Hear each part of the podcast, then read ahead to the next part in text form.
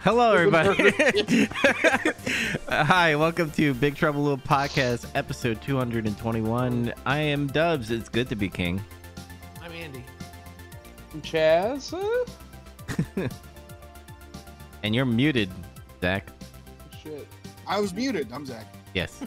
Fucking boomer. Get off the mute.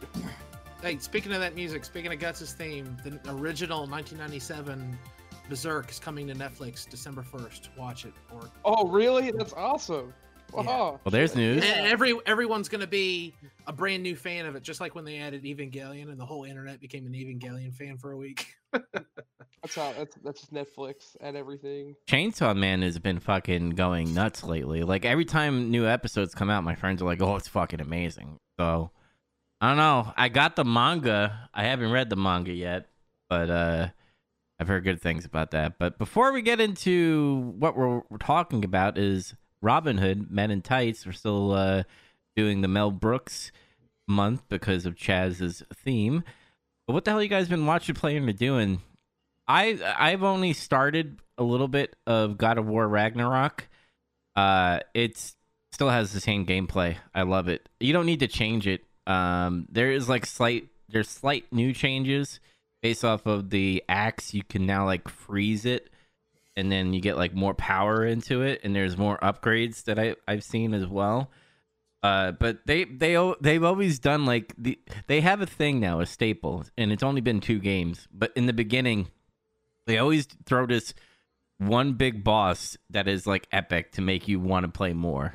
And uh Chaz kind of spoiled it in the chat uh, earlier this week, Sorry. but I won't. I won't spoil it for our audiences if you haven't played the first God of War. Um, but yeah, that's all I've been doing. Uh, I finished uh, season four, part one of Manifest. Um, it it's starting to get goofy, dude. Like, there's a sapphire now. Like the callings uh led them to a sapphire because on Noah's Ark there was a sapphire. In other religions there there was a sapphire. And there's this crazy Christian teenager who thinks that she's an angel of God. it steals the sapphire. It starts like doing like Jedi ghosts to dead people to all like the family members that died. And so the show isn't isn't like the, the the story isn't religious. It's just it's all their religions. Like it, they're saying like there's a higher power, but it's not putting a label on God because that higher power, that divine consciousness, is something. But they go like, oh, it's you know Christians, Muslims, Buddhism, and all that stuff. bizarre. Yeah, My my girlfriend started watching that show, and I was like, "Well, how is it?" I've heard it's it's interesting because you you started watching it, and someone I work started watching it, and she said, "I think it's a religious story, but I don't know yet." She's only like three episodes in or something. so- yeah. It's it's in a sense it is religion, but it's putting a spin on it where it's like it's not just one religion; it's many. Interesting. Yeah, so I, I I just started laughing my ass off, and then I I watched two movies actually uh, because my dad started picking, and my dad picks lame movies, uh, but one of the movies was actually interesting. Uh, one of the movies had uh, Liam, the guy from Taken, Liam Neeson, I think. Um, he What is his name? Blacklight, where there's this OCD FBI agent who is trying to take down corrupt FBI agents, and it's just a it's a stupid action film. It, it was it was okay. And There's then Thor in it too, right? what? Or is that a different movie? Does it have the, has the guy that played Thor? No, Chris Helmsworth. Chris No. Hemsworth? Oh, a different movie because it's another action movie like Black White or some or something Chris similar Helms? name. Hemsworth. yeah, it, it sucked, but never mind. It's a different different Yeah. movie. and I don't know the I I forgot the Chris Pine movie, but I know the synopsis where the soldier he came back from Iraq and Afga- Afghanistan, and he was taking steroids because his knee is fucked up, and he has like one lung that's working, and he got dishonorably discharged because he was taking steroids while being in the army, and uh, he went to do private military. But then they found out like the private military was part of the black ops uh, that was used in black money, and they were trying to do some things. And after he did his mission, they were going to kill him, and that's the start of the movie. so, my dad loves just mindless action. Every time I put on my movies that are more like thinky, like Christopher Nolan movies and Kubrick and all that stuff, he goes, "I don't understand. I hate his his number of things. I hate time travel." I'm like, I love time travel. But uh, other than that, that's all I've been doing. Andy, what the hell you been watching, playing, or doing?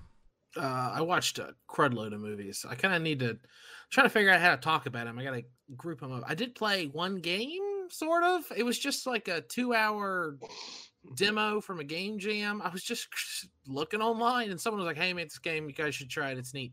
And uh, it's got like a PlayStation 1 aesthetic and really cool music, and it's called Stratosphere, and you can download it for free on itch.io. I, I highly recommend it. It's a lot of fun. I'd like to see more done with it. Um, well, what it, uh, I, uh, one night, uh, YouTube's doing this thing now where they, uh, they say you can watch a bunch of movies free with commercials, but they never show me the commercials. They never have. I don't know if it's broken or what the story is. Maybe it's my browser. I bet it's my browser. It's blocking the ads. Yeah. Oh, I watched Titan AE. Do you remember that movie came out in 2000? Yeah. There was like yeah. a billion goddamn commercials for it. I'd never seen it.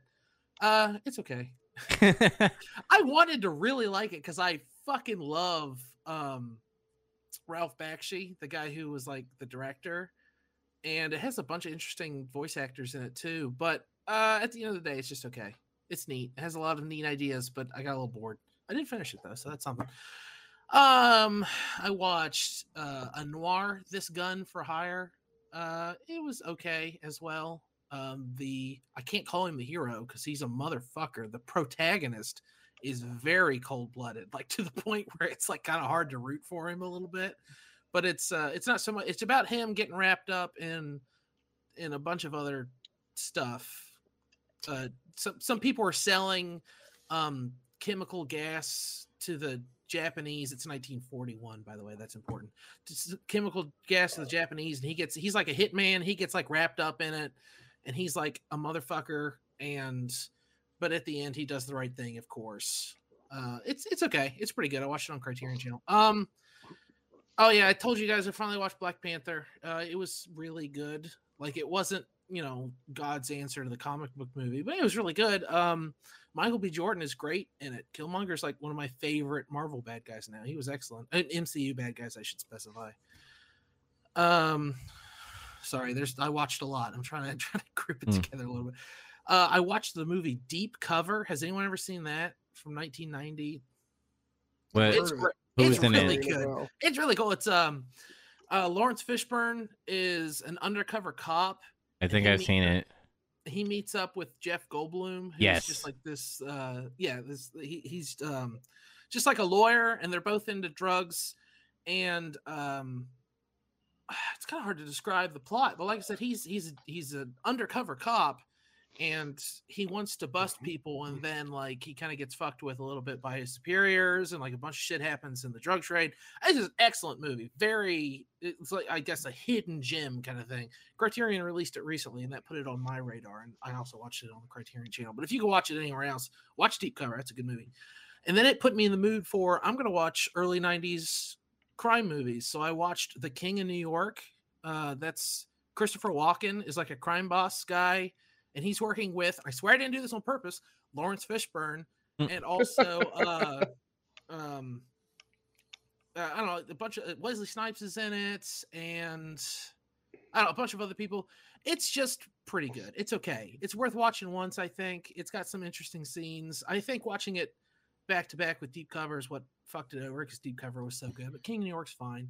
It's just Christopher Walken as a crime boss. It doesn't quite click. It's it's it, there's a bunch of people in that movie that are like, I don't know if this role was perfect for them. They're like good actors, so they're doing their best, but it's just like kind of the wrong role for like well, like Wesley Snipes is the cop, and I feel like he needed to be one of the bad guys. It's it's weird. Um when I watched uh my girlfriend made me watch a movie called The Gar- uh, Kindergarten Teacher. I guess it won a bunch of accolades and stuff.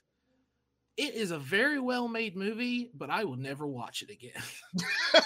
that is my review of that movie.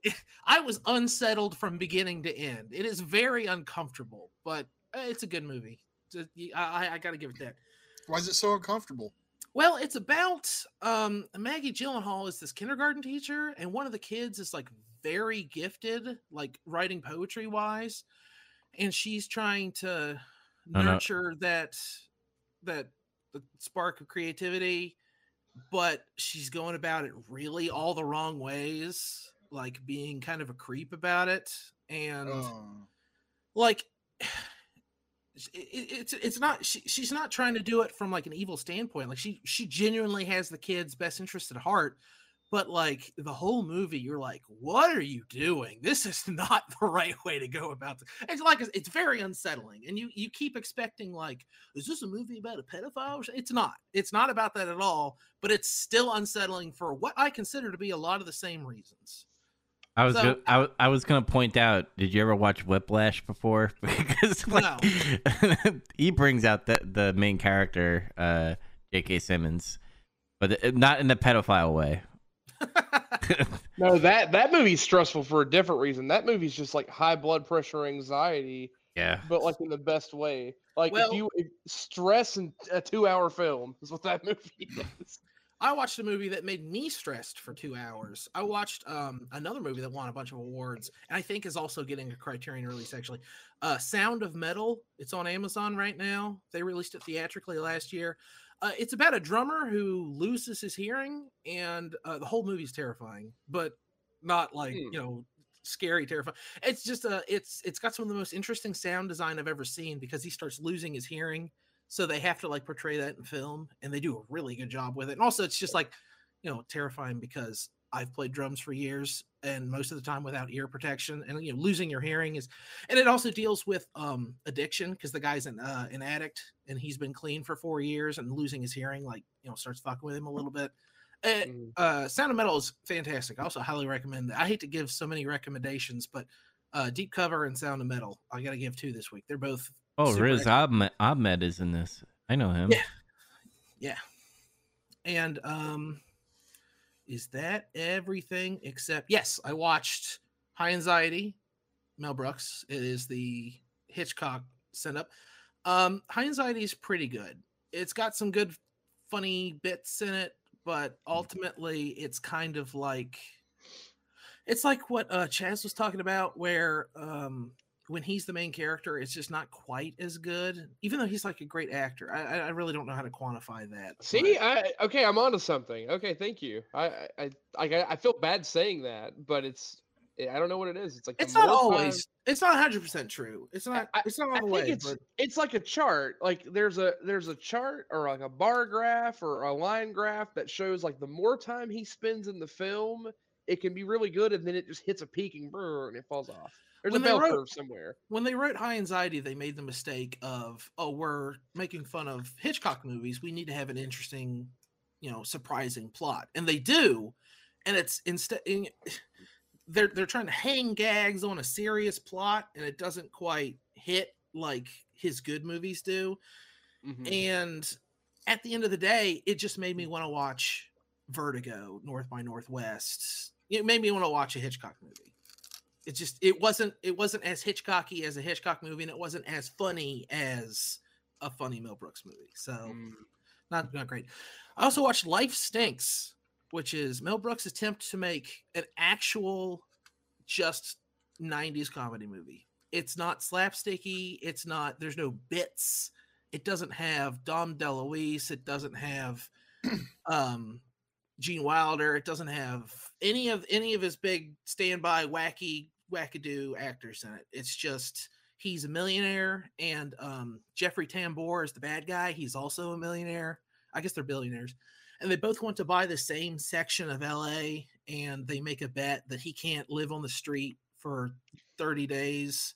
So mel brooks is a billionaire and he has to go live on the street as a bum for 30 days. And uh, it's an interesting enough movie but ultimately eh, it's not really worth watching it really it's not very funny the story's kind of dumb. Uh the only thing i liked is jeffrey tambor is the bad guy. He's great. And uh that's finally everything. I'm sorry to go so long this week but i did watch a quite lot of movies. Before we move on to Chaz, I just remembered one movie because I'm such a big Tom Cruise fan, uh, and because hint hint, mine might be Stu- uh, Kubrick in February. Uh, I didn't watch Eyes Wide Eyes Shut. wide shut. Yeah, I didn't. I didn't watch that yet because I want to save that for February. I want to go in it cold. But I watched Collateral with him and Jamie Foxx when he's a him him. Man, that movie's fucking good. And I had such a like early 2000s memory uh music kick because they played Audioslave at one. And like, once upon a time. Yeah, I, w- I just spoke about this movie. I think maybe at a party a couple. It was our Halloween party or something. We were talking about this film, Yeah. and I still vividly remember the scene in that movie where he walks into the the he gets into that club, and the guys like find him, and he's about to start to fight, and he just kicks that guy's leg in and breaks it, like Mm. by kicking it in, inverting it, and I'm like. Holy shit, that's like the roughest thing ever. I don't know, it's like the it's like the coolest scene in the film. I don't know why I think that, but yeah, he just straight kicks the guy so hard that he breaks the guy's leg, just compound fracture immediately. It's it's brutal looking. It for what the film is, where he's like using a lot of guns and other weapons. It's like that didn't fit at all. Also, Tom Cruise kicking someone to break their leg is kind of funny That's Yeah. all he can reach is their legs. because he's little. Yeah. My favorite part is like when he's uh he ties Jamie Foxx to the steering wheel and like Jamie Foxx boss gets on the line and he's like, "Hey, where you at?" and he's like uh degrading Jamie Foxx. So, like tell him to shove the cab up his ass. And like Jamie Foxx delivers it, he's like, "You could take this cat this cab and shove it up your ass." But uh yeah, I I watched that. It was good. But uh Chaz, what the hell you been watching, playing, or doing? Well, it would have been funnier if you didn't have any interruption in between, and it's okay. I was just gonna say I hadn't, I didn't do shit. Go ahead, Zach, because Andy went so long. you do a damn thing? No, I did. I did a lot of stuff. It was it was gonna be a joke. I had a bit, but then Dubs ruined it, so I had to suck it. Sorry. So no, uh, no, you're fine. I I've been on and off of being sick, uh, so it's still fucked with things a little bit. But uh, I did play. I'm like 12, 11 or 12 hours into Ragnarok, and holy shit, that uh, game is awesome. Um, yeah, uh, I, I won't spoil the the things at the the beginning or anything because it's fun. But there was one thing about this game that I've really enjoyed that I found funny. Uh, uh, but I've all like they found a funny and clever way to do it but it's also just an ingenious way to keep sequels going. Like people have like the, the the logical thought of if you have a story that is naturally progressing through a series of games, you know, the constant thing has always been like, oh well, how would you have your power ups taken from you, or how would you not have this or that? Well, this game, you have all, like the items and shit that you find at the beginning, and they don't do any bullshit to take them away. Um, one of the items in the first game is uh, this it's effectively this nail that you can use to open um, certain doors and the doors that ends up opening are secret ones that take you to find the valkyries. They're like secret bosses that you have to find and they're hard as shit to fight. Hmm so uh, a lot of people would get anxiety because they would find one of these doors and they go shit i don't want to open this. I'm about to get my ass beat. Because you go into this big vault and then you'd find one and it'd kill you. So uh, in this game you find one of those doors and they don't tell you what's going to happen and you just hit it and open it and it's just a treasure chest and there's nothing else there and that's it. And and then like they there's even a comment one of the other supplemental characters is with you is like oh well i'm glad that still works. Uh and then someone makes a comment it's like glad there wasn't anything scary behind the door. Like they they reference things that happened before and it's it's just like a natural tie-in to the fact that you didn't have all your shit your loot and shit taken from you you just have everything so I, I just think that's a really cool uh, thing that not a lot of games do. So great attention to detail. Um, the game's been awesome so far. Uh, I mean, like Dub said, you didn't have to change the gameplay. More of the same with added little things and benefit, like quality of life benefits have been added to it. Um, the menu's a little easier to navigate. Um, I haven't felt like the game's repetitive yet, which is good. Mhm. Uh, the story is just really good and immersive. Um, the landscapes they cover way more of the other realms, uh, unlike they did in the other games. Uh, so, like Dubs, I know you said you're a little into. it. How many realms have you been to so far? Oh no! The last time we talked about it is the last time I played it because I've been busy. Okay. Uh, okay, so I'll leave it at that then. Uh, yeah, there's yeah, you get to do lots of travel. It's cool. But uh, play so I've played a good bit of that. Um, course, a, a new Pokemon uh trading card game expansion dropped. Uh, but uh, I got fucked over by the pre-order. The company I bought mine from, they didn't deliver theirs to be delivered on time, and it still hasn't been delivered. I'm actually waiting, and if it doesn't deliver in a day or two, I'm probably gonna have to cancel and get my money back, Oof. which sucks. Uh, but uh, um, that, that dropped, and it's been fun. I've been playing some of the new cards online, and uh, for those that do play or are aware of the cards, the Lugia V Star is a fucking broken card in in uh, Pokemon trading card game. Um, yes. It's I- actually if it doesn't I- get banned, I'd be surprised because you can It- use it in conjunction with a bunch of other cards and get like just ridiculous stuff on turn two. You can just have an instant kill. Yeah, you you like you can just do everything on turn two. Yeah, it's it's actually stupid, and there's a lot of different ways to play it. I I don't know if it's ban worthy yet, but at the same time, I haven't played in Pokemon long enough, at least more recently, to see what they find to be banned. Usually, ban cards are ones that the format's so warped. Like it's a card that you can play in everything, and it's so warped that you either have to play that card or not play it at all. Mhm. It's not to that level uh, because it, it's pretty easy to counter. But I think what's going to happen is basically either you're going to play that deck or you're going to play a deck that counters it, and that's and then from there it's a rock paper scissors. Like yeah, th- that's no fun. I hate that. I hate when I- it comes down to that.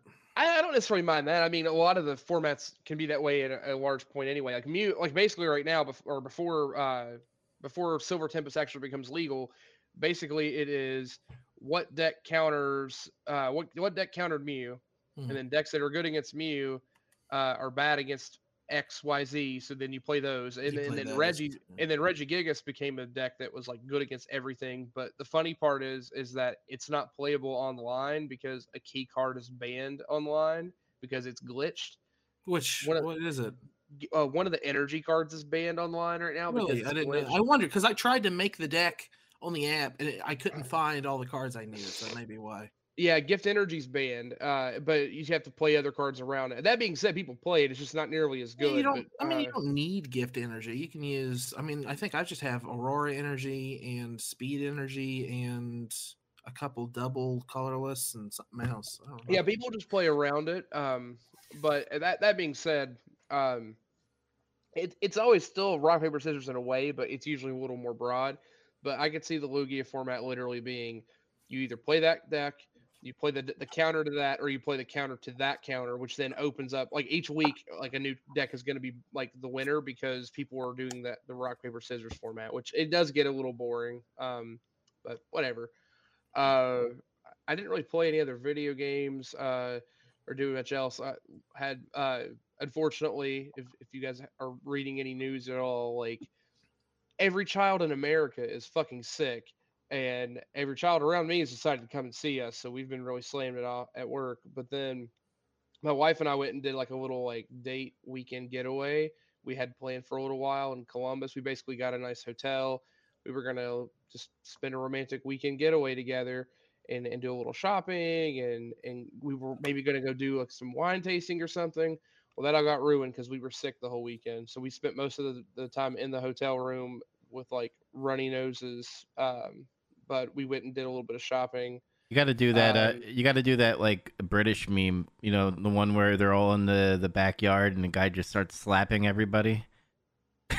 Are you talking about the uh oh shit the um it's that t it's from that tv show where he slaps and then he goes on and he just keeps slapping every person that comes up to him Yeah, that's the guy to do all the sick people. Just get the fuck out of my way. you got a runny nose. Yeah. So uh, yeah, so we we basically we had a good time and I actually got a lot of good rest, but but I'd spent I spent all this money to go to this uh, stay in a nice hotel in a city and that happened. So um, we did watch a movie while we were there. Uh, and I think it's the only additional thing I've really watched. Uh, we watched this, this really bad movie on Netflix with Kevin Hart and Woody Harrelson called The Man from Toronto. It is a comedy movie where uh, Kevin Hart plays this like goofy fuck up of a person who's trying to like he tries to do everything right, but he always does something obviously wrong and So Kevin Hart up. movie. It's a Kevin, it's a movie. Kevin Hart movie. Woody Harrelson is an assassin, and basically Woody Harrelson has a planned hit to go kill someone, like extract information from someone through torture and then kill them. And Kevin Hart accidentally shows up to the place, like they don't know each other at all. They're from different parts of the world. Uh, but he shows up at the same place and, and gets the address wrong and shows up, and then they think he's the guy. So then the U.S. government uh, intercepts him during this. It's like a raid situation and says, "We know who you are. You're a fuck up, but we're gonna have you pretend to keep being this person so we can catch the people responsible." So he has to pretend to be an assassin, and then the real assassin. It, it's really fucking stupid. So it's North by Um, Northwest. Yeah, actually, it's it basically, but instead of modern lens and and a lot worse. Uh, like I'm surprised The Rock Okay, is not in there. yeah, we like to watch weird like four out of ten comedy movies. Why you watch all those MCU movies? I know it. Yeah, yeah, you got it. It's, basically, it's like it's like the movie version, like equivalent of people watching. Uh, but uh, so we enjoyed it for what it was while we were sitting there snotting all over each other. But uh, but yeah, it wasn't bad. It had a few moments that were kind of funny, but it's other than that, it was uh, it just yeah. Kevin Hart didn't say it with his whole chest, but that's okay. He has a small chest. Uh, he got a small chest, yeah. Uh, I'm trying to think if there's anything else. Oh, it took me a goddamn year to watch uh, Robin Hood. Uh, everything kept happening in life to interrupt it, so it took me like a legit like four or five hours to watch this movie in pieces. but I finally got to get through it and watch it. Took you five hours Uh, to watch like a hundred and two minute movie. Yeah, I, it happens sometimes. Everything just interrupts you. But uh, I've watched this movie so many different times. Like, and it, to be fair, it has been a while. I realized after, like, I, I didn't think I'd watched it for like a decade or something. But I'd watched it so many times when I was younger, it didn't really matter. Hmm But uh, but yeah, that, that was all I got. All right, Zach, what the hell you been watching, playing, or doing?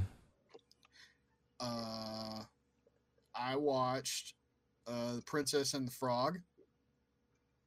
Uh, Oh. short, shoring up my Disney animation a little bit. I I wanted to watch that when it came out in theaters, but I had I had nobody to go see that with. Or Oh, you saw it for the first time. Yeah, Oh, I've never the seen first it time. before. All right, so fun fact: my daughter is named after a character in that movie, Um. the star He's he's cheating. Yeah. Oh. Evang- Evangeline, Ray's Love. Oh. Okay. Uh. anyway. Uh. Uh, sorry, this is where it came from. I I don't I'm saying it's fine. It's like okay, I just I I, I don't know why I couldn't think of that or something. But uh anyway, um it was good. Uh it was very it felt like a, a missing uh movie out of the 90s or something almost though really it was interesting um i I, it's an old movie now, I guess. So it's like, goddamn, you, you watch a you watch a firefly get killed and they have a funeral for it. Just like- I was just like, it's like this is worse than Bambi. Like, what the fuck?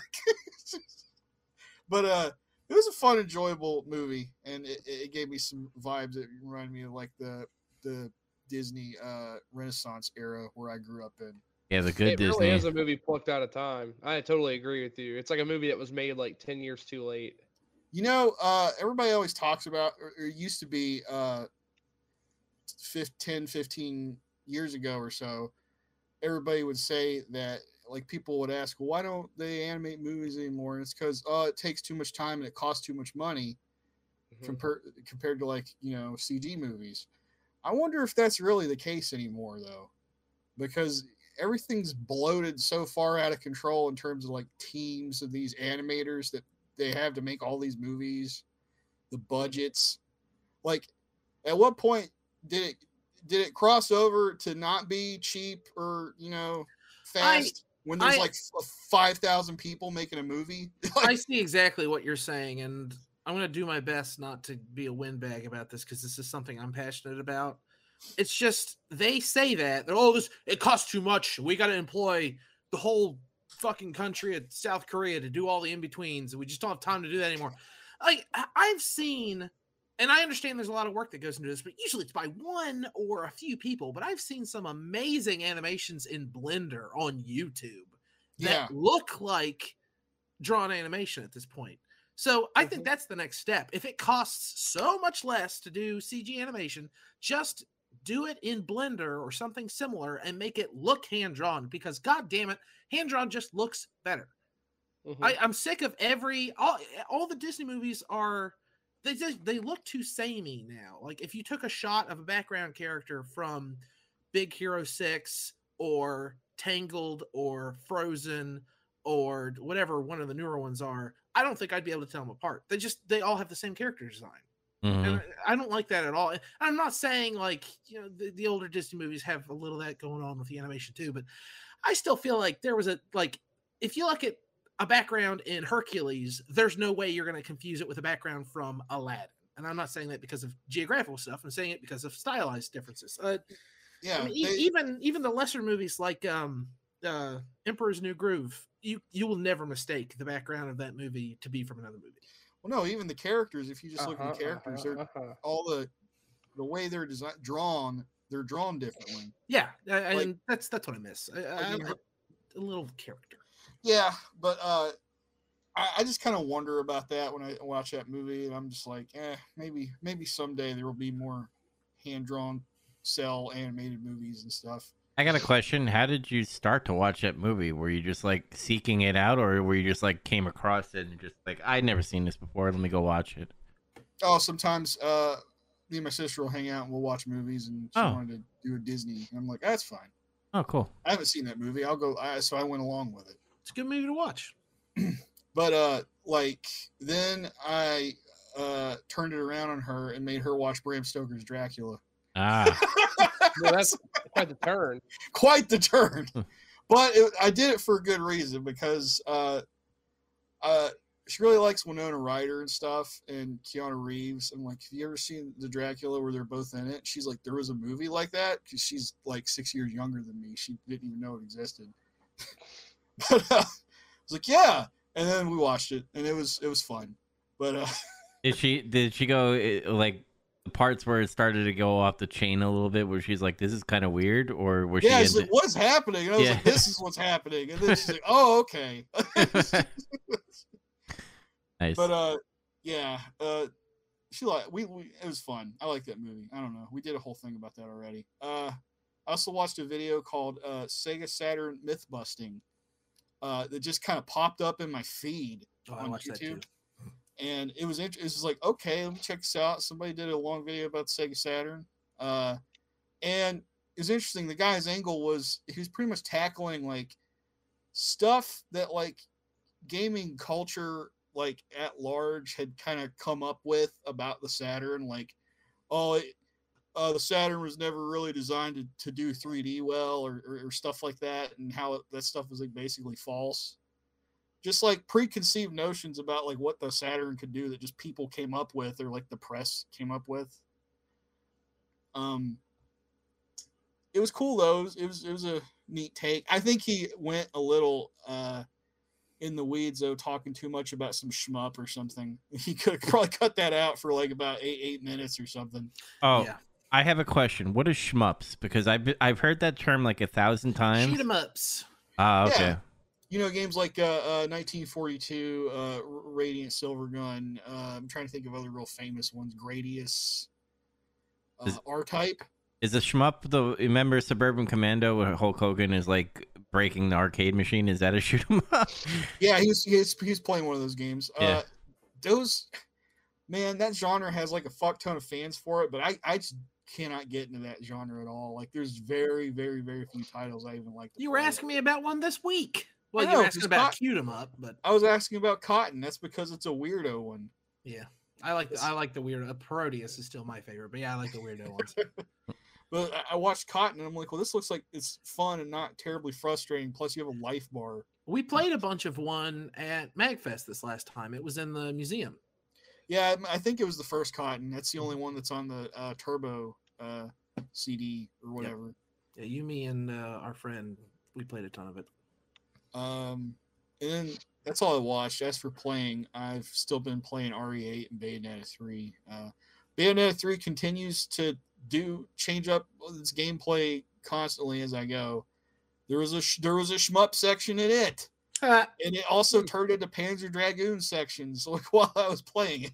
okay, Yeah, so that it, sounds it, sweet. it did two other things at once. Um, That's neat. I- I fought a boss who was Bayonetta's mom because there's like weird time traveling things, and she was controlled by some kind of demon, and she summoned a goddamn demonic witch clock tower that turned into like a bunch of weapons to to attack you and shit.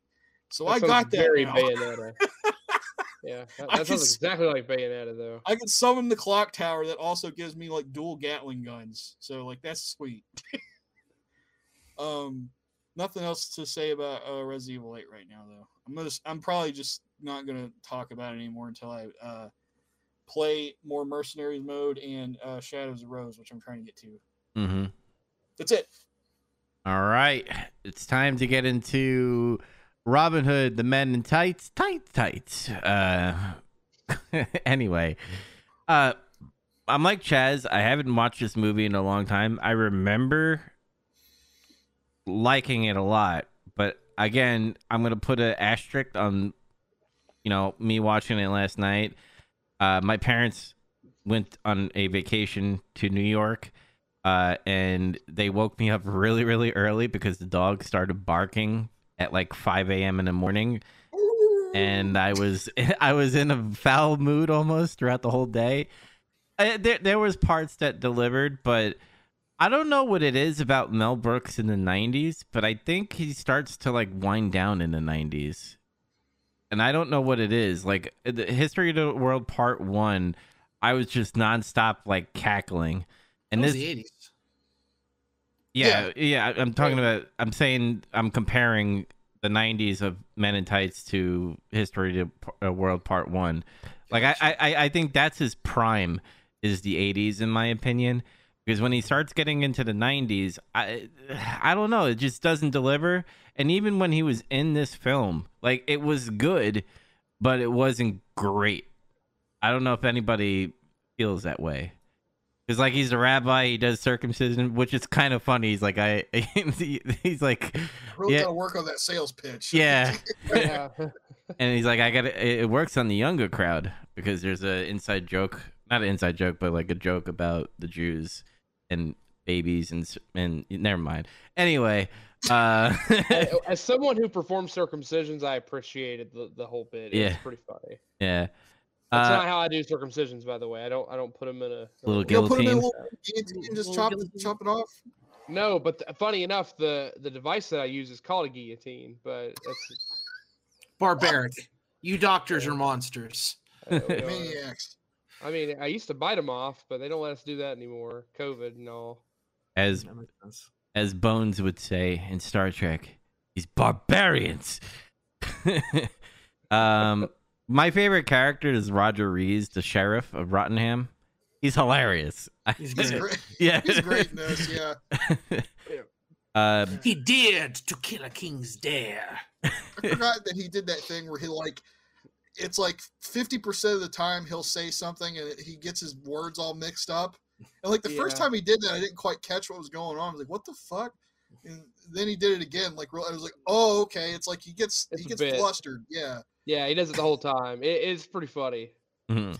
The angrier he gets, the more dyslexic he becomes. I remember like the one one he did. I think it was about the middle of the movie. I think it was like when Robin uh, showed up at the the fucking feast or whatever.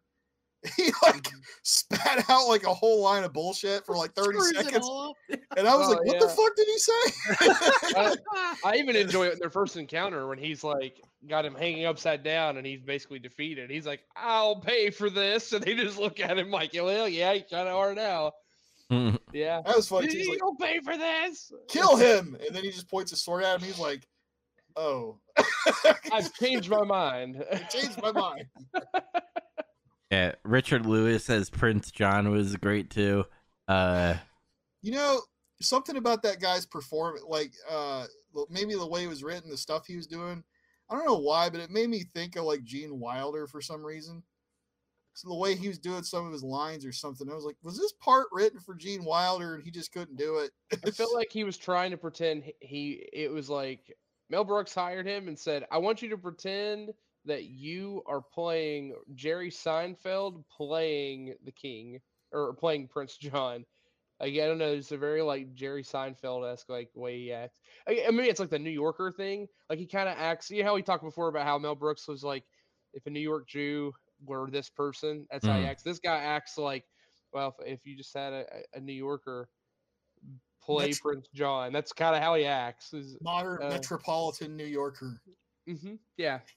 You ever watch uh the show Seventh Heaven? Used to be on CW back in like the early 2000s. Uh, I mean, with the guy that was super Christian that ended up like touching all those children later. Well, well the irony and all of that, but that's a whole different. thing. yeah, but besides that pedophile, um, We're not talking about the other pedophile. Yeah. Christians are pedophiles. but Richard Richard Lewis was uh, on that show, uh, and he was a rabbi because his daughter was like uh, dating uh, the pedo's uh, son, son or something like that. I'm gonna call him a pedo because that's what he is. I know it's just I have no context for the show, so that's, that's how I'm hearing it. yeah. But he, he was funny in the show and all that stuff. And it's funny that uh, I, I have a feeling like he probably like went up to Mel Brooks and like, I want to be a rabbi. He's like, no, I'm a rabbi. You're going to be Prince John. okay. but uh, trying to uh, Blinken. Oh my God. Blinken is hilarious. I, I, I, yesterday I fucking laughed out loud when he's fighting with the post. Oh my god! So Blinken's my favorite character in the movie. It's, it's so stupid, but I just cannot stop laughing when he does stuff. And there are subtle things he does in the background when you're not watching, like this way he stands, like he'll accidentally like stab himself, or like like the way he touches people. Well, everyone's always looking one direction and he's looking the wrong direction. Just little Yeah. things like that always crack me up. So He's right got a lot of my favorite lines in the whole movie, like like my my name sent up for people watching the videos.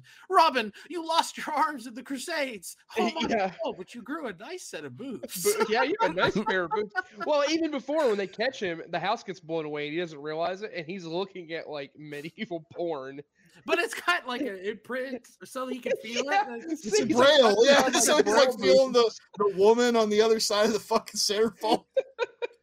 No, one of my one of my favorite lines in the entire movie is him is uh well him and uh, Dave Chappelle, but Oh, at the end he says, yeah. "Oh, the new sheriff of Rottingham will be uh my, my good buddy Ahchoo," and they're all like, "A black sheriff?" And Blinken goes, "He's black."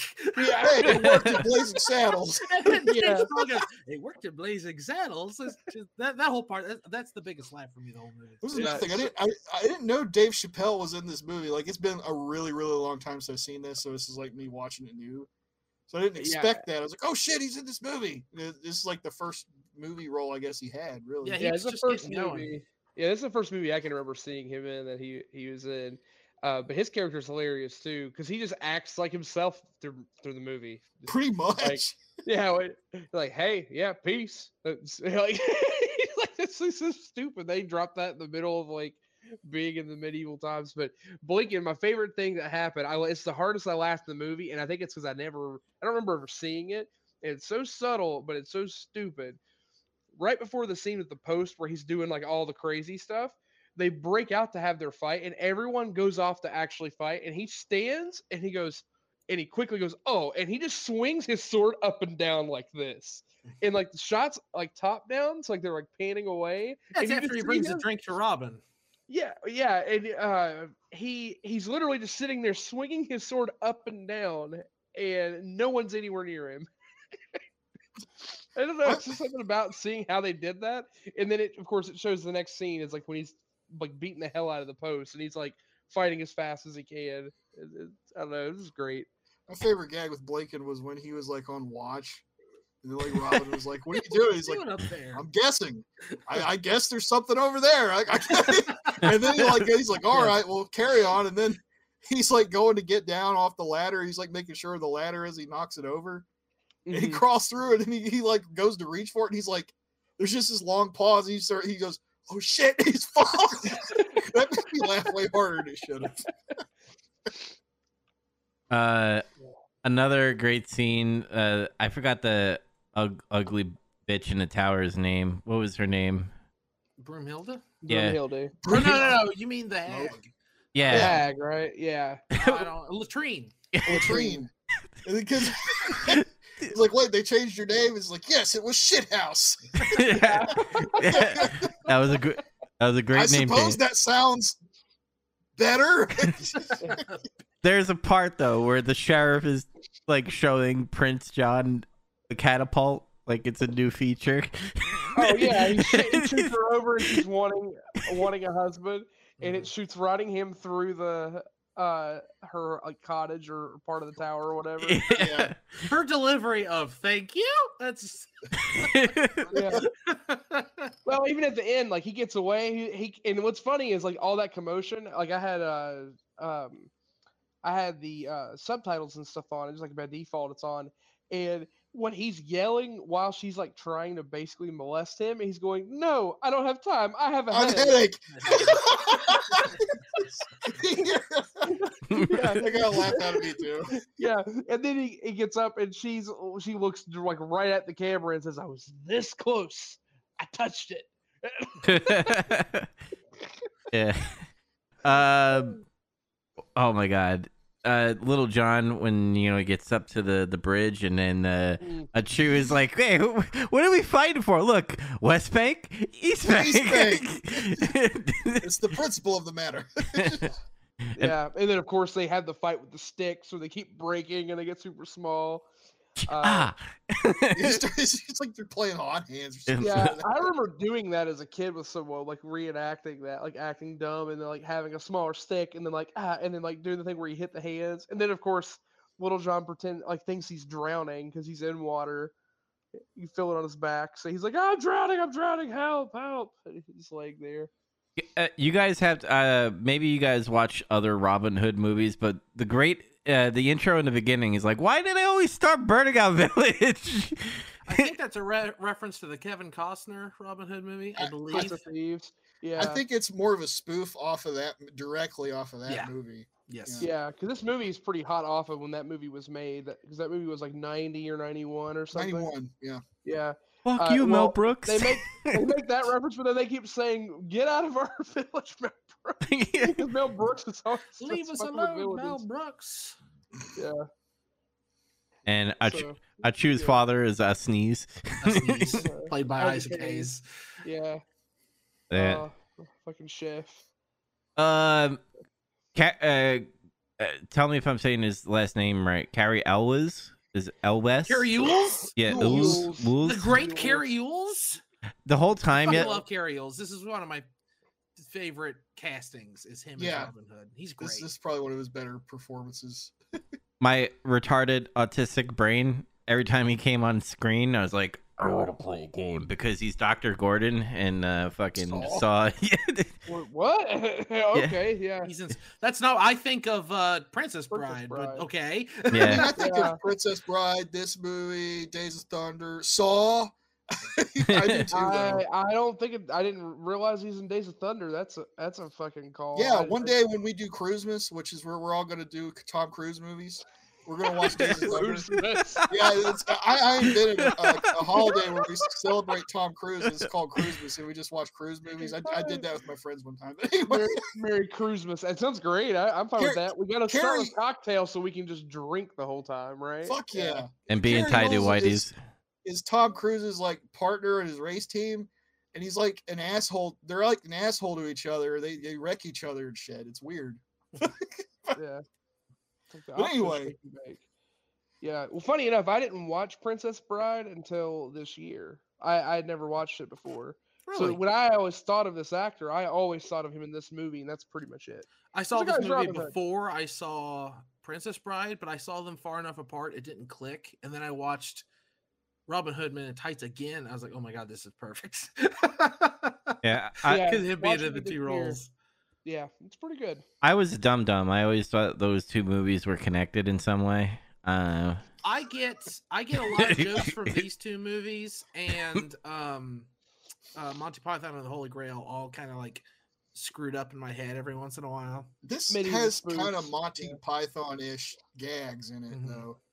Because I was I was getting really hard like Monty Python vibes a little bit. I was getting that from History of the World too, because in the Roman part, Mm-hmm. I was like, "Where's the joke?" Where he's like, "Oh, you think my friend Biggus Dickus has a weird name?" That's from fucking Life of Brian. I'm an idiot. Dickus. Like I, I was expecting it the whole movie, and at the end, I was like, "I'm a fucking retard. I forgot what the movie that was in." but it is it is similar, so I mean that's that's why they're both pretty good. But uh, I totally forgot Patrick Stewart's in this movie. I really Yeah, texted that out. I was like, oh, He did yeah. the fucking "It's Good to Be King" again. Yeah, and that that's got me too. I was like, God damn, And- did it again. and there was a walk this way. There was There a was walk a- this way. It was a walk this way. when they when they finally capture him, uh, they're like, "Walk this way," and they they strut about. Dude, no, the the sheriff doing that. Walk this way, and then they, they, they just Yeah. all look at each other like, okay, and they just go, go along with him.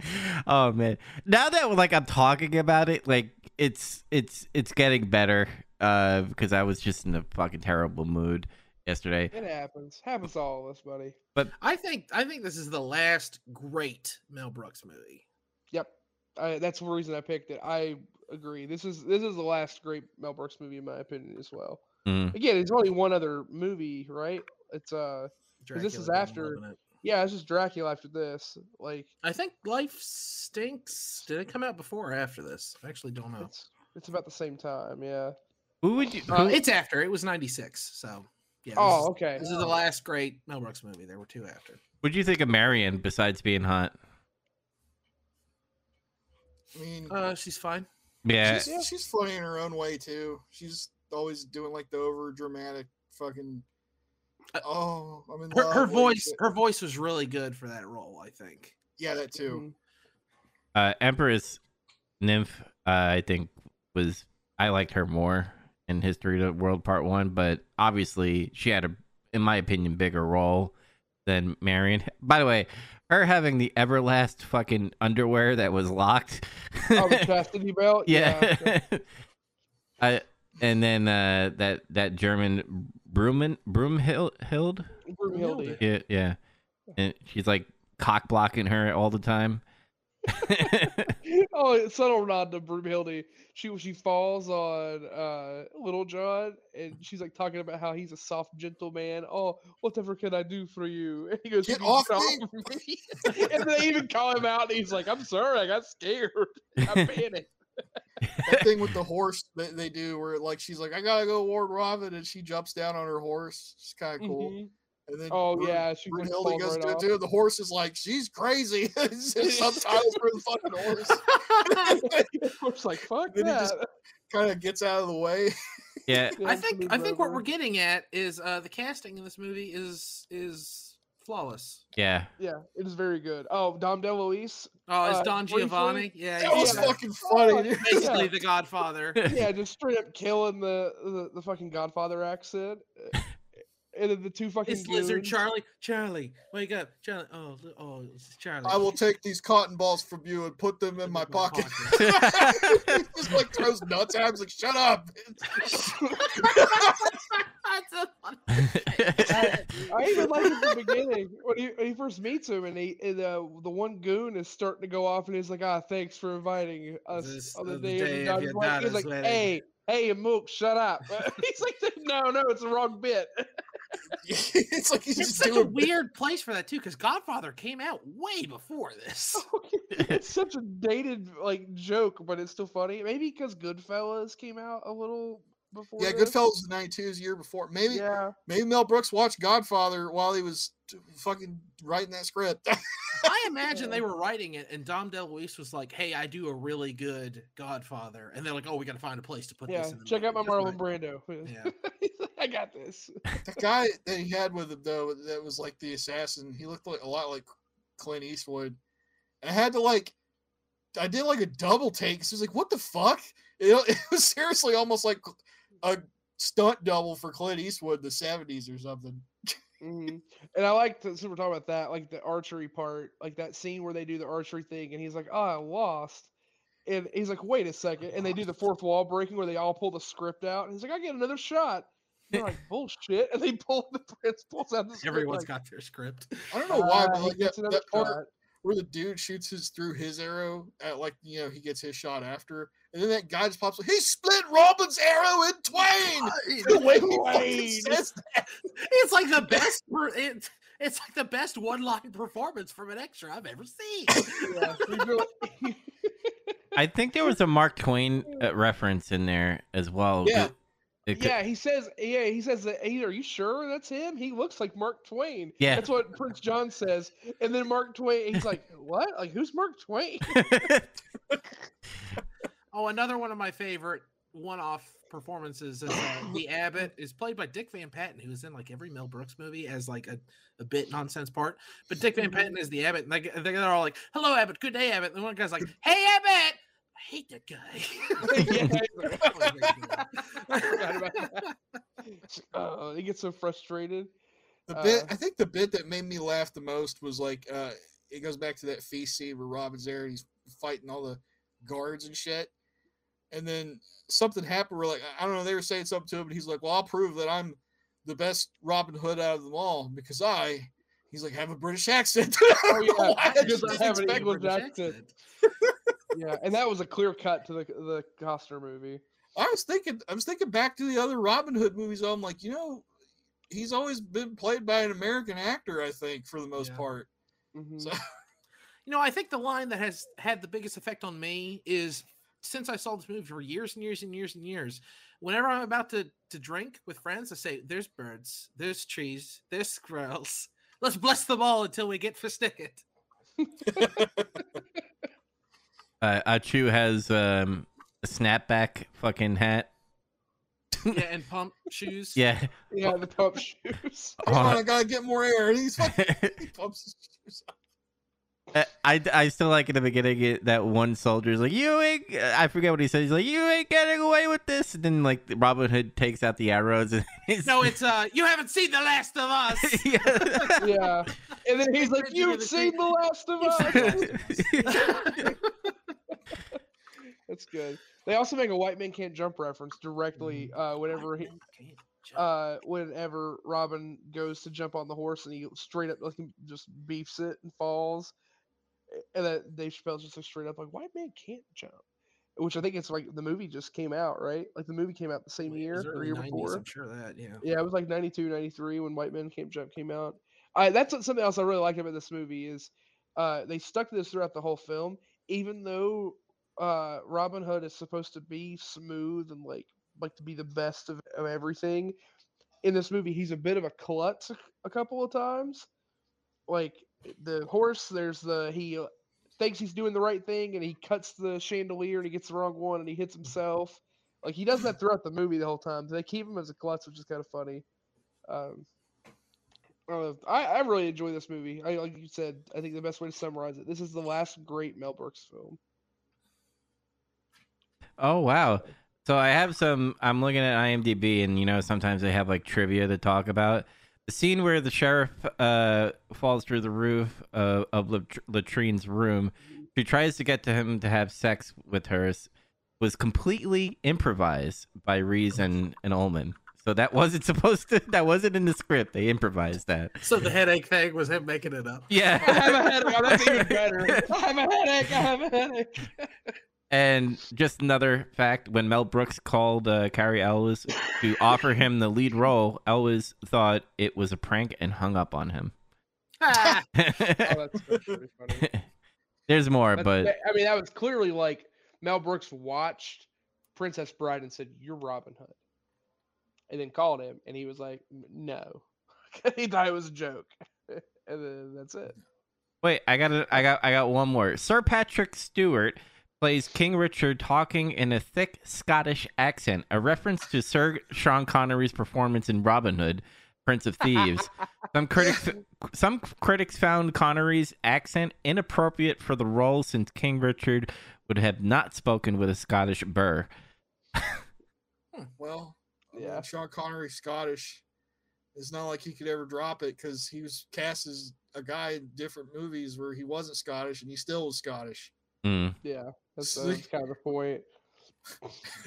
well, I mean, that was kind of the joke though in the the movie about Robin Hood having an having an actual English accent. Again, the casting of the of the other movies, they don't really try to make sure people have accurate accents.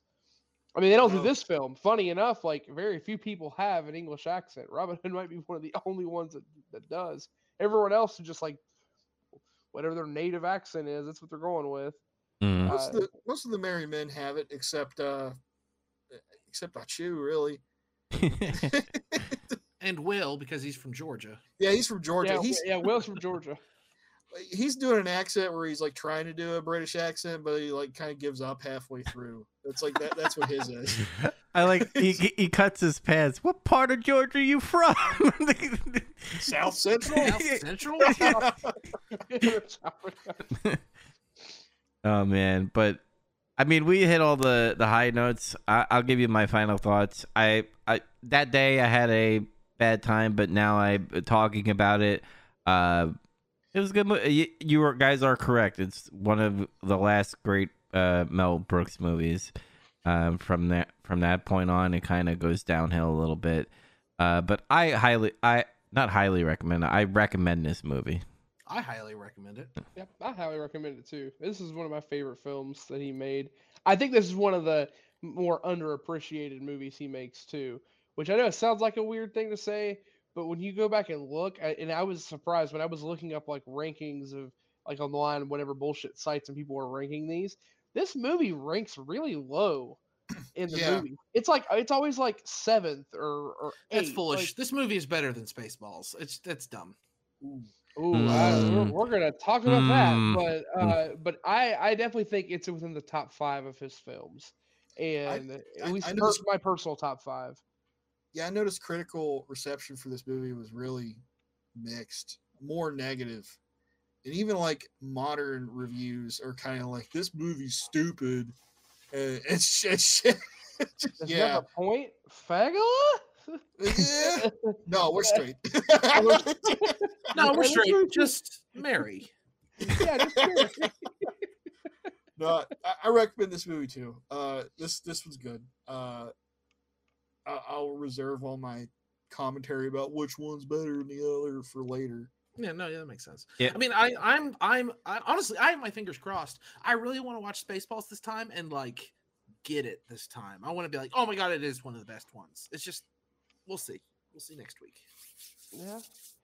Also, uh, yeah, obviously we're watching Spaceballs next week. I guess I spoiled it for everyone. I don't know.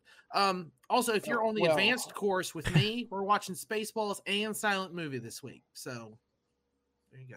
Well, what's the official Chaz? Are are we doing Spaceballs next week? I want to fuck with Andy a little bit now and be like, we're watching Blazing Saddles, but no. You said we're we'd watch it last. I know, I know. Process We're- of we're wa- elimination. We're watching Spaceballs. yeah, I will. I will have a question for Zach when we do the final rankings because I want to know. I'll I'll, I'll keep you suspe- in suspense for that question. Uh. So Mel Brooks? Uh, no, no. I straight had the vibes of that. What's uh the movie Tommy Boy? Whenever they're laying there in the fucking dark and it's like nothing's been said for a minute, and he goes, uh, fucking. Uh, who- who- I remember the hey fucking line Richard, now. who's your favorite little rascal? He's Little rascal. oh That's man, exactly what I'm talking about. I forgot. Little I've seen that movie. Three thousand times. Okay. oh, we're we're eventually gonna have to have a uh have to have uh fu- what fuck what's his name Chris fucking Farley. Chris Farley. bastard Uh, Chris Farley we're gonna have to have a Chris Farley month or something but yeah I love that movie that movie's so fucking stupid but in the best way yeah. Chris Uh, Chris Farley, by the way, is probably one of my top uh, favorite comedians, and like all his movies, I enjoy. So Definitely mine. Yeah. He uh he did uh I think it's my favorite Saturday Night Live skit of all time. I don't know, there's a bunch of them, but uh the one where he's auditioning to be a Chippendales dancer. That's the funniest Oh, one. That's yeah. the funniest bit we've ever done. It- I I actually oh, god damn it I'm glad we're friends because I've actually had legitimate arguments with people about that because everyone always jumps to like the really famous thing where he's the salesman and he's just like overly like just amped and he's just going crazy down place by the it's really, like, river and all that down by the river He Yeah. falls on the table. Yeah. stuff. Yeah, Yeah, that was really yeah. good too. Don't get me wrong, but it's even funnier iconic than that, but I yeah. uh I mean and and, and uh, Zach Galifianakis totally ripped this off of him, and he will admit it. But where he would do the Chris Farley interview show, and he like interviewed um uh. uh, I don't know. I'm trying. Paul McCartney. He interviewed Paul McCartney. He's like, "D- "Do you remember? Do you remember a revolver? Yeah, it was awesome." I uh, I always it's just he's like really nervous. he's asking. Oh my god, they're so fucking funny.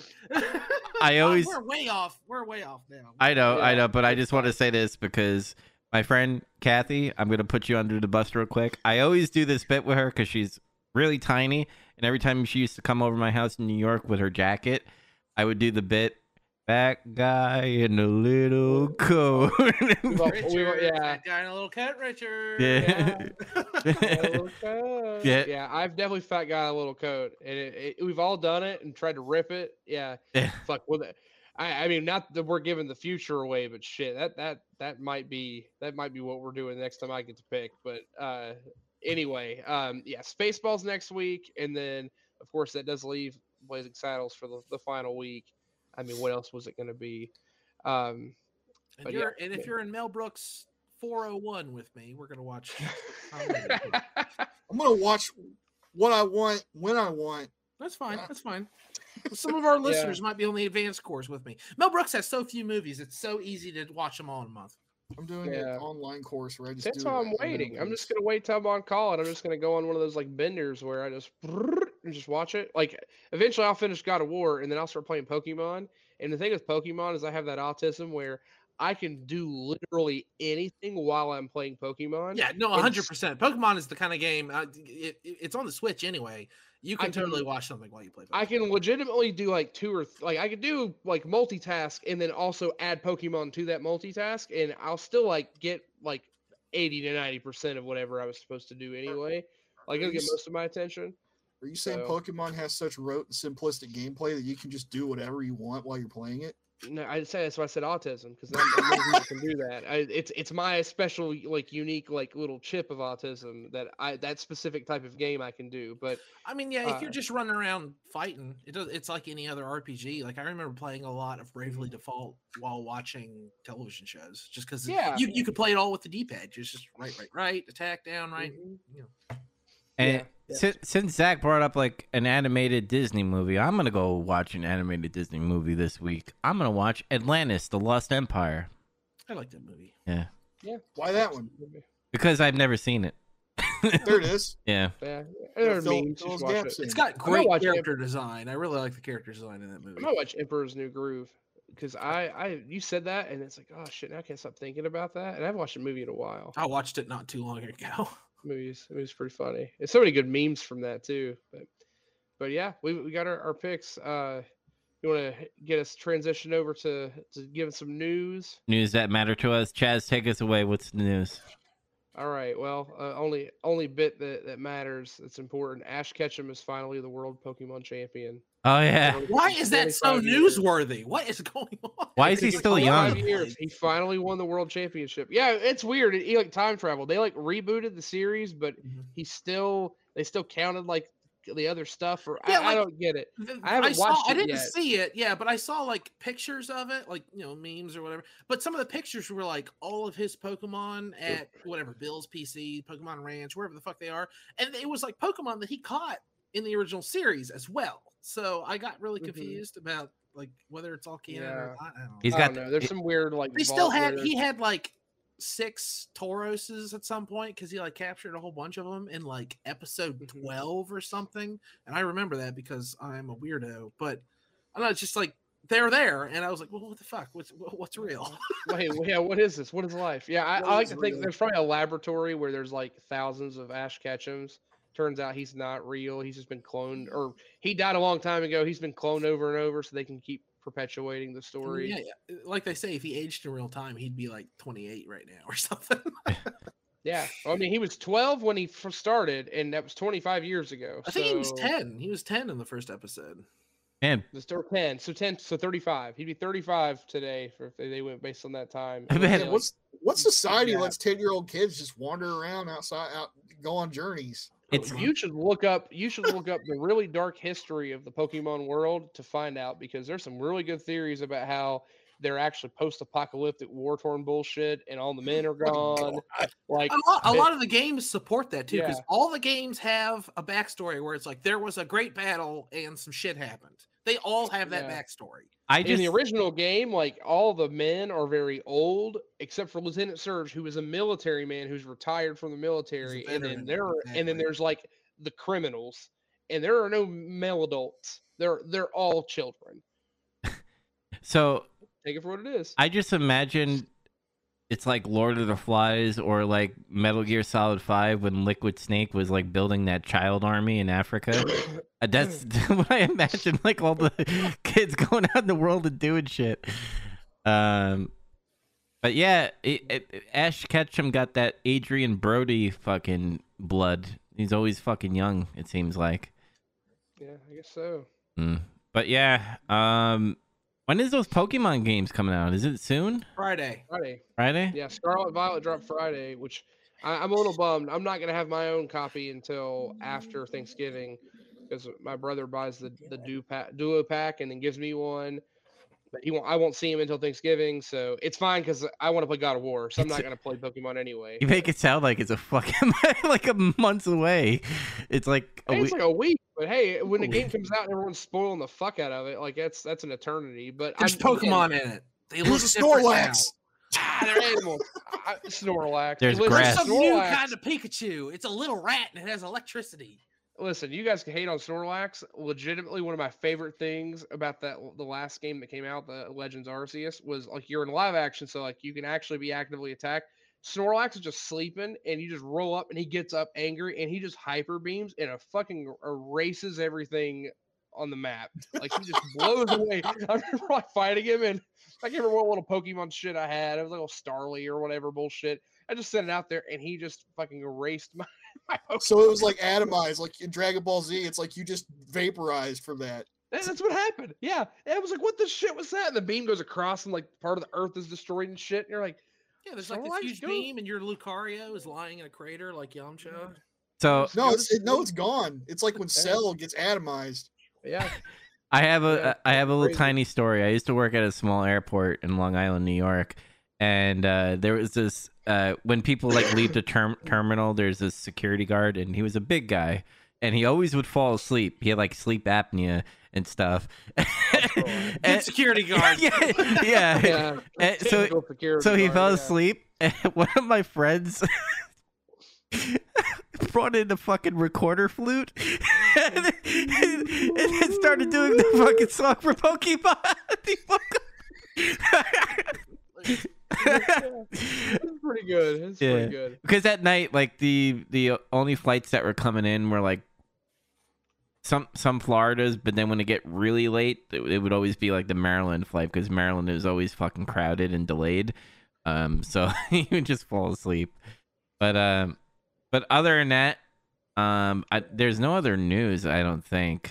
Uh, Uh, I had the, the magic thing, but Oh, I, yeah. uh, it is brief. Uh, at, so an article came out. I think it was on Friday. It came like well, right at the end of the day. Stock market bullshit. Basically, Bank of America is claiming that Hasbro is intentionally oversupplying, co- like they're overprinting the copies of the Magic the Gathering sets, like the more recent ones, and they are intentionally trying to uh, like overwhelm their market and and dive the, and tank the price of magic cards and uh and they're they're destroying like they, literally the words they use like destroying the value of the magic card. But like this was like this huge article yeah like, a bunch bunch of people were pissed off about it. Um and they're they have i guess like some legible proof behind it about how the amount of like actual physical printings of the cards they're making in the latest sets are substantially higher than what they've been doing in previous years. And uh it is going to devalue a lot of the cards but their their solution was oh well they should just print less and and make it much harder to get access to these things because then the value is maintained. But the problem and again the whole idea is that uh you know wizards wants to print these make things more available to people like they're trying to meet with their base and and meet in the middle and, and actually make it so okay your cards are worth money still but at the same time you're actually able to play the game. Like right now in certain formats standard is always like your your default like the newest cards are used and you put a deck together with those cards and play. Outside of playing online standard is almost non-existent in, in a paper format because people don't enjoy playing it but the ones that are a little older um, modern and pioneer are the two that are older like they're really hard to play like the average price to play a pioneer deck right now is three to four hundred dollars to play one of the like the better decks and you have to have a minimum thousand dollars to play modern Like minimum, you have to spend a thousand dollars to play to build one deck, like eh, or or more to play one of the better decks and, and actually feel like you're competitive. So that a lot of people feel like they can't play the game because they can't afford the cards. Uh, but a lot of those cards are old, so you're not going to afford those anyway. Like you're not, you're not going to change the price of those unless you reprint old cards. That's a whole different thing. But um, it's just a weird thing because it seems like out of nowhere they would print something like that and attack, but then the, again the thing they bring up goes against what the player base wants. So I don't. I thought it was kind of interesting because I don't. I don't know what the thought of is. Cardboard's weird. People pay money for it. Because um, since you brought that up about like cards being expensive and possibly rare uh, as well, like when they have these like tournaments and stuff, do they like if they, is there is a fake card that is rare? Is that illegal? A fake card? Yeah, like Oh, let's yeah. like the top card, like uh, the most expensive card. Like if someone had like a oh, like a fake, proxy. Or yeah, Oh yeah, no, you you yeah you can't like if you're playing in any of like the sanctioned tournaments, you can't have proxies. Hmm. Um, so the exception to that is so there's a format that's like a it's a casual format called Commander and within Magic, and in that format, dependent on where you play, because it, it's it was created to be a casual format. People allow you to play proxies if you go to stores, but I mean it's to the point like if you just go to a store to play in a small event with like a dozen people for like five dollar entry, if you play with fake cards and you're playing in one of those actual events, not only would you get disqualified from that, but if you did it again, you could get banned and not allowed to play in sanctioned events ever again, or like for a period of time. Yeah, they're really serious on proxy cards because there's a huge counterfeit market in China um, that causes a lot of the problems for them. Uh, so I, I think that's where some of it comes from. They don't want cards circulating that way, so it's just a way to defend that Mm. but yeah, they they outright just consider it a form of cheating that you don't own the card. But uh, but again, outside of EDH, like for instance, I actually use proxies. I bought tournament proxies to use in EDH because some of the cards that I own, like I have a little binder over there. Some of the cards we're talking like each individual card is five hundred to a thousand dollars each, and they're really old and they can easily get damaged. So I'm not. I'm not going to use those to play a, a casual. well, yeah. I mean, you could always show like I guess you probably could be like, I have the actual original, but I don't want to So- fucking you know ruin it. shuffle them. Yeah, that and- but that's exactly what you do is you if you have those you can do it if you're playing in any of the other formats you can't you have to use the cards but at the same time the really expensive cards like that sparing from very specific formats that very few people play they they don't exist like they don't they don't have like people aren't playing those. So like modern is a thousand dollars but like it's the deck itself like each card is worth like thirty dollars forty dollars or like a card is like a hundred dollars.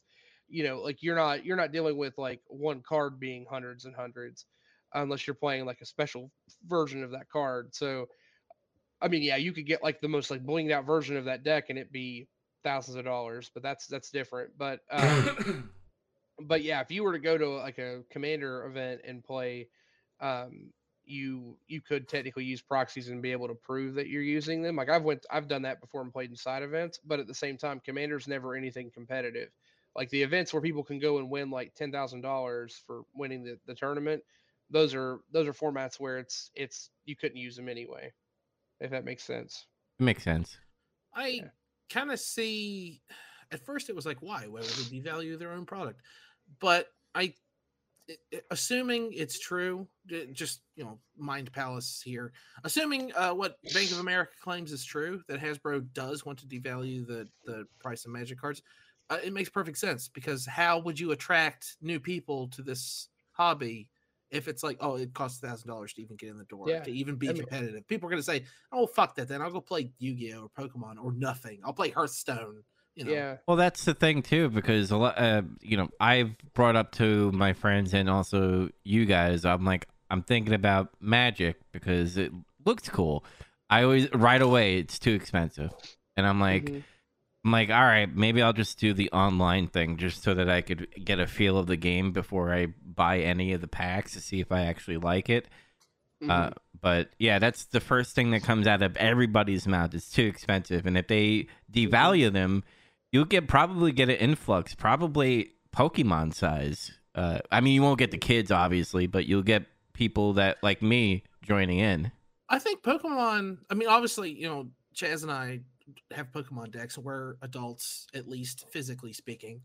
But I think Pokemon is the gateway drug for a lot of people to get into Magic. That's the way it was with me when I was a little kid. I Oh, played 100 Pokemon, percent. And then I went immediately into Magic the Gathering and spent way more money and time in Magic than I ever did in Pokemon.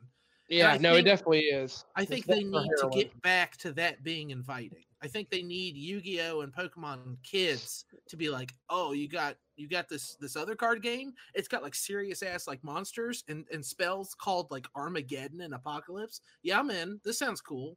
But Yeah. if it costs a jillion dollars, I'm not gonna imagine if they well, no, I agree. Yeah, it's imagine if they devalue it and like all the fucking gatekeepers that are collecting they're like it's worth nothing and they just start No, burning 100%. it. Those people are out there and they will be very vocal. yeah. I mean, I I listen. If something happens and, and the value crashes, like I'm gonna be pissed. Like I'm I'm sitting on way more than I'd like over there. I mean, I would prefer to just move it if I think that's gonna happen because Mm. it like I I could still play without cards being worth that much. But I mean, yeah, I, I make the joke and I'm like, yeah, I just have Evie's college tuition sitting in a binder. But like seriously, I, there's way way too much money in, invested in those cards, and I could probably just do without them because I don't even use them but uh, it's more for the collecting reasons. But if uh, they're going to devalue it, that would happen. I think I'm I'm fine with making it so that people can play the current stuff. Like I don't care if the current products and stuff are are overprinted. Like do that, that's fine. But the, I mean, where it becomes an issue is stuff from the old series. It's always going to be worth a lot of money. Right. Well, and that's what I have. A lot of this, most of the stuff that's in that are reserve list products. So, like based on what they have, unless they break their their you know ti eternal rule, they're never going to reprint those cards. So I don't have to worry about it. But uh, the only concern people have with this is that they're making so much product overall right now anyway. So they churn out all these these products. A lot of people get overwhelmed because you can't even turn around. Like the people that uh, will review, you know, they do podcasts and and YouTube shows and streams to review like what products coming out for this or that. By the time they can get something together and actually use it, the next product's already out. Like they like it's actually way worse than than Pokemon is right now because of Pokemon's every pretty bad. We've got like four new Yeah. series just this year. yeah Pokemon's bad be, largely because Japan Japan has stuff coming out like literally every month, and then they amalgamate that, and that's they how have they smaller the series, set. yeah. So, so But- smaller sets. I mean, Yeah, so that that causes a part of the issue. But with Magic, I mean, literally every month or every other month, they've got something new coming out, and it may not necessarily be a product that is within the standard rotation. So well, that's I the knew they do that Secret Lair stuff monthly. Well, you have Secret Lair, but it's not new cards all the time, or the cards are gonna print because they're exclusives. But mm. like, if you don't know that a product is within standard rotation or not, you're trying to get into Magic, you might accidentally buy something that's not legal to play in the format you're gonna start in because it's on the shelves. That's and that's- confusing too. I don't like Yeah. Magic has too much. Like back when I played Magic, it was like you can play with the new sets or you can play with everything, and that's kind of Okay. Hey, type one, type two. That's what it was. Yeah, type one was standard, n- made the more newest set. Type two was you play with everything. Play with Uh, everything. Now, whole collection, baby. but and like now now, there's Now there's Commander and there's all that other shit you just said. I already forgot about. oh, there's like eight formats and That's only like three or four are like playable. I remember uh, Two Headed Giant was a big deal for a while, but that was it. Uh, Well, that's largely still just a thing like they do at like pre-release events where you you do like the two v two when you go and draft or or you uh you get your pre-release packs. Uh, I've been trying to. you make a- uh I'm. I'm sorry to keep card talk going so long, but I've been trying to Yeah. get kind of like a grasp of what's going on with Magic, just because it's adjacent to all the Pokemon stuff I'm interested in. Because I watched a few videos about um, opening packs or the new sets or Mhm. specific decks on uh, YouTube, and it started recommending a bunch of Yu-Gi-Oh and Magic the Gathering stuff to me. So now Mhm. I'm kind of like I know of it, and one of the podcasts I listen to, both the hosts play Magic, so they bring it up every once in a while. But I'm I, I heard about the new set Brothers War and how it's about. It goes back to like the roots of Urza versus Mishra. I was like, oh, that's too cool. That's too fucking cool. I I really want some of those cards just because you know the nostalgia factor to it. And then Mhm. they were like, oh, but also it's got Transformers in it, like Optimus Prime and stuff. Hmm. Well, well, not not exactly, but yeah, it's random. Uh, So I know it's random and like it, like not every pack is gonna have Bumblebee in it or whatever, but I don't know. It's it, it's it seems like they're getting real desperate with like, oh, we got fucking Fortnite cards, we got Street Fighter cards, we got. well, they're they're not in the same sets. Like if you open Brothers War, I, I don't think you're getting those cards specifically. It's just that that's the set that's coming out. But at the same time, they're releasing a special set that's when that se- that layer I mean, series. apparently you can get them as rares in there. I even looked it up. Really? I was curious. I was I don't know why Wow, they would okay. muddy the waters like that. They should do like a That- Secret Lair. thing. Yeah, that's weird. Yeah, because that's not something they've been been doing before. But yeah, I, know guess that like it's some something people are complaining. try maybe but i, I don't know I, I say that and i'm like no there's no way i'll buy that but i still really want those yoji uh yoji shinkawa cards like i looked at them forever and i talked myself out there's a christmas idea for someone i looked at them forever and i talked myself out of them i just like his art too much Yeah, no, it's it's pretty cool stuff. Yeah, the, the some of the shattered glass uh transformer cards look pretty cool, but but uh, that's the thing is it's it's it's weird. Like I am fine with them making those sets of accessible for people. The problem is they make these master sets where they do reprint expensive cards, and Mhm. that I can see that getting problematic. But at the same time, the whole point of making those sets is to make those cards more available. So Yeah, you got to people find a balance. use them in in Yeah. turn and play yeah Well, and I think it's a balance. Like reprint them so they're not overpriced, but don't reprint them so you tank the market and then ruin the secondary market. Uh, Fucking because tank then it. people get. I mean, no, no offense to you, but this coming from someone who has been putting up with all the Mhm. bullshit in video game collecting for years, tank it, tank the Mhm. shit out of that market. Come Yeah. on, tank, tank the video game market. Come on, do it. Fucking Oh. drop them prices, baby. They took. It looks like they took the Magic the Gathering game off of Steam. That's weird. Hmm. oh, really? Yeah, I Which don't one? Which we are you looking for? Arena? I'm just or- looking for anything. I think you can get Arena just straight from their site. I think it. Yeah. So you should be able to find Arena on there. I, so Arena is the current like. So there are two different forms of online play for Magic. You can play Magic the Gathering online, which is straight up. It's it's not really. I'm trying to think way to put it. It's it's pretty rough around the edges in terms of how it plays. But if you know how to play the game of Magic, that's the best way to play and play tournament play because all the formats are on it. Arena is actually its own bullshit thing.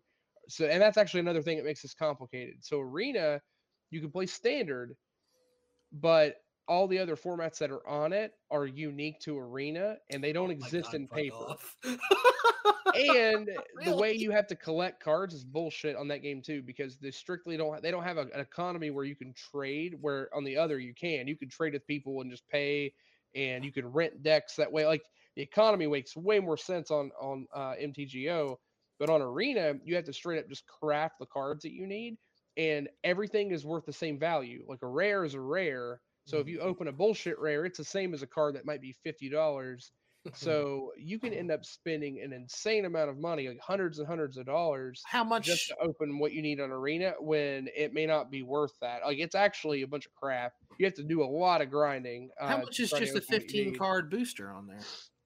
Um, I don't know right off. I'd have to look, but I remember before, like I I, I briefly tried it and, and played in uh, around with one of the formats, and it, it gets pricey trying to just buy the packs because you have to grind to get the. You either have to play a lot with like not having the, the cards you need that are optimal, or in order to get those right away, you have to just buy a ton of packs on there, and it's it's pretty pricey. Like it's it's very like very like a lot of the pros and streamers what what they get is they want to make content as fast as possible and they want to uh, they want to be able to have those cards and have access to new sets as soon as they drop and some of them have talked about how like they actually lose money trying to do that on arena because of the the problems. Like it's actually not worth streaming uh magic a product through arena because you end up spending more money trying to get the cards you need right away because they spend hundreds and hundreds of dollars to get it versus the amount they get back when they they stream it um, versus if they just do it online on the MTGO, they have ways to get that. Like you, your cards are worth value. Once you have them, you can't sell them or trade them. You can't do anything with them, so they're worthless. Whereas you can do on a on a, online, you can technically sell your stuff for cash money and actually cash out your collection again, um, which is is actually really nice. So, yeah, so fun. We, we spent a lot of time talking about Magic. yeah. Uh, to cool. to close it off, um, Poor Zach over there, just hanging out in the corner.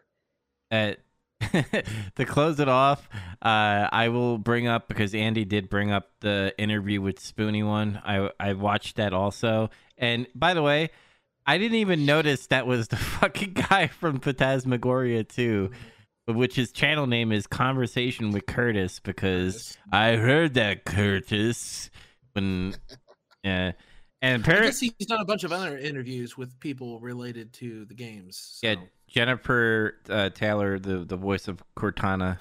Oh, uh, more news about that since we're all interested in it, except Jazz. Uh, the follow up Q and A interview is Sunday, Sunday at three p.m. Eastern. Yes. Oh wow, cool. and I I I just uh was looking through his channel. He never played his own game until recently because Well, of- he mentions that in the interview too. Yeah. yeah. Uh, so that's that's interesting. I, I actually want to see his playthrough. He does have a Twitch, by the way, uh, which is which is crazy. Uh, but other than that, I think we're ready to close it out. Um, any final things before we close it out? Um, Oh, uh, check out our uh, Lost in Nightmares episode for Resident Evil Seven. We did it last week. Yes, and I updated the Spotify and all the podcasting. It has the new logo, um, and the name is on there, and also the Resident Evil Seven audio version is up now. It's also on YouTube. Uh, I thought it that was one of our best episodes uh, because it was fun to talk about Resident Evil Seven. It's gonna be interesting talking about Resident Evil Village because if you remember, I was really high on that game, and it's slowly the the high is wearing off. It's kind of like when I played Halo Infinite, where I was high on the the campaign, and then all of a sudden it wears off, and you start to see the rough edges and stuff. So you know, Chase that game dragon. yeah, be- be- beware uh, of our next episode, which will include the gold edition stuff, where the third person and also the DLC, the Rose. And I don't know if we're gonna be touching. Are we touching Reverse? Are we doing that? No, No. Okay. good. maybe, maybe I, I don't even know if the game will last long enough for for us to touch on it. Yeah. Uh, the other thing Rip. is get doing get some color Thursday Mm-hmm. unless something happens. We're raw dogging it only. We're raw dogging it. I Yeah. uh, I get I get disappointed Thursday nights.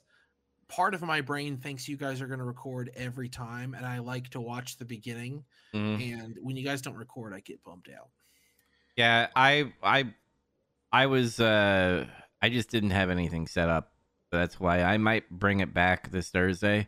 Um because my thing is I want to make sure the YouTube channel uh for getting some color is nice.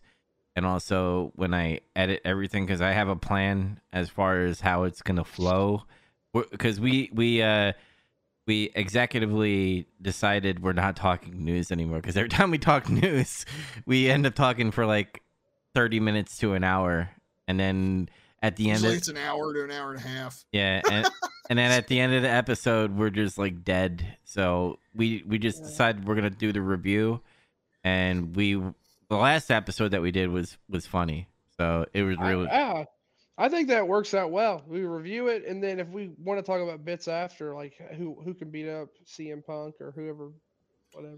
well. I We're wa- gonna do it again. We gotta bring it back. We Well, gotta bring it back. I want to make a segment where Bret Hart gets angry at Goldberg for a lot of things. Like I brought up, he goes into the, refrigerator and finds out all the milk is gone for the cereal, so he blames it on Goldberg.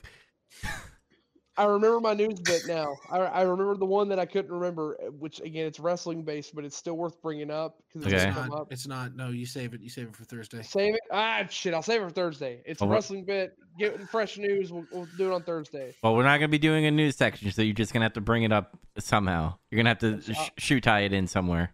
I- I'll, I'll find it. Speaking of this, Bobby said this earlier, and, and Tony Khan. Da, da, da, da, I'll go. I'll do it that way. Something about Hillary Clinton. yes. Is there a wrestler who has information that will lead to the arrest of Hillary Clinton? Because if so, I fear for that man. yeah, well, Bobby Hillary Heenan. Clinton killed Bobby Heenan with throat cancer already, like 20 years ago. So. Yeah, Okay. Yeah. two shots of throat cancer in the back of the head. Uh, uh, anyway, if you want to watch Getting Some Color or Lost in Nightmares or Big Trouble in Podcast, make sure you go on all podcast services. I don't need to say you all you already know it, We're Y'all on it. know. We, we- you know it. I'm not gonna say it, but you do. But know. You know. But and remember, Spaceballs. We might have a debate. It might be a three v v one against Andy, or it could be a two v two. Maybe Zach doesn't like Spaceballs. I have no dog in this fight. I've never seen Spaceballs. Yeah. No, you will have a dog soon. You're gonna get a barf in this fight. That's I right. might. I, I don't know. gonna comb the I might be in my own side. I might order some desert. Pizza the Hut. Who knows? Anyway, uh, I will see you. We will see you guys next week. Bye. Thanks for listening. Play God of War. No. Do it.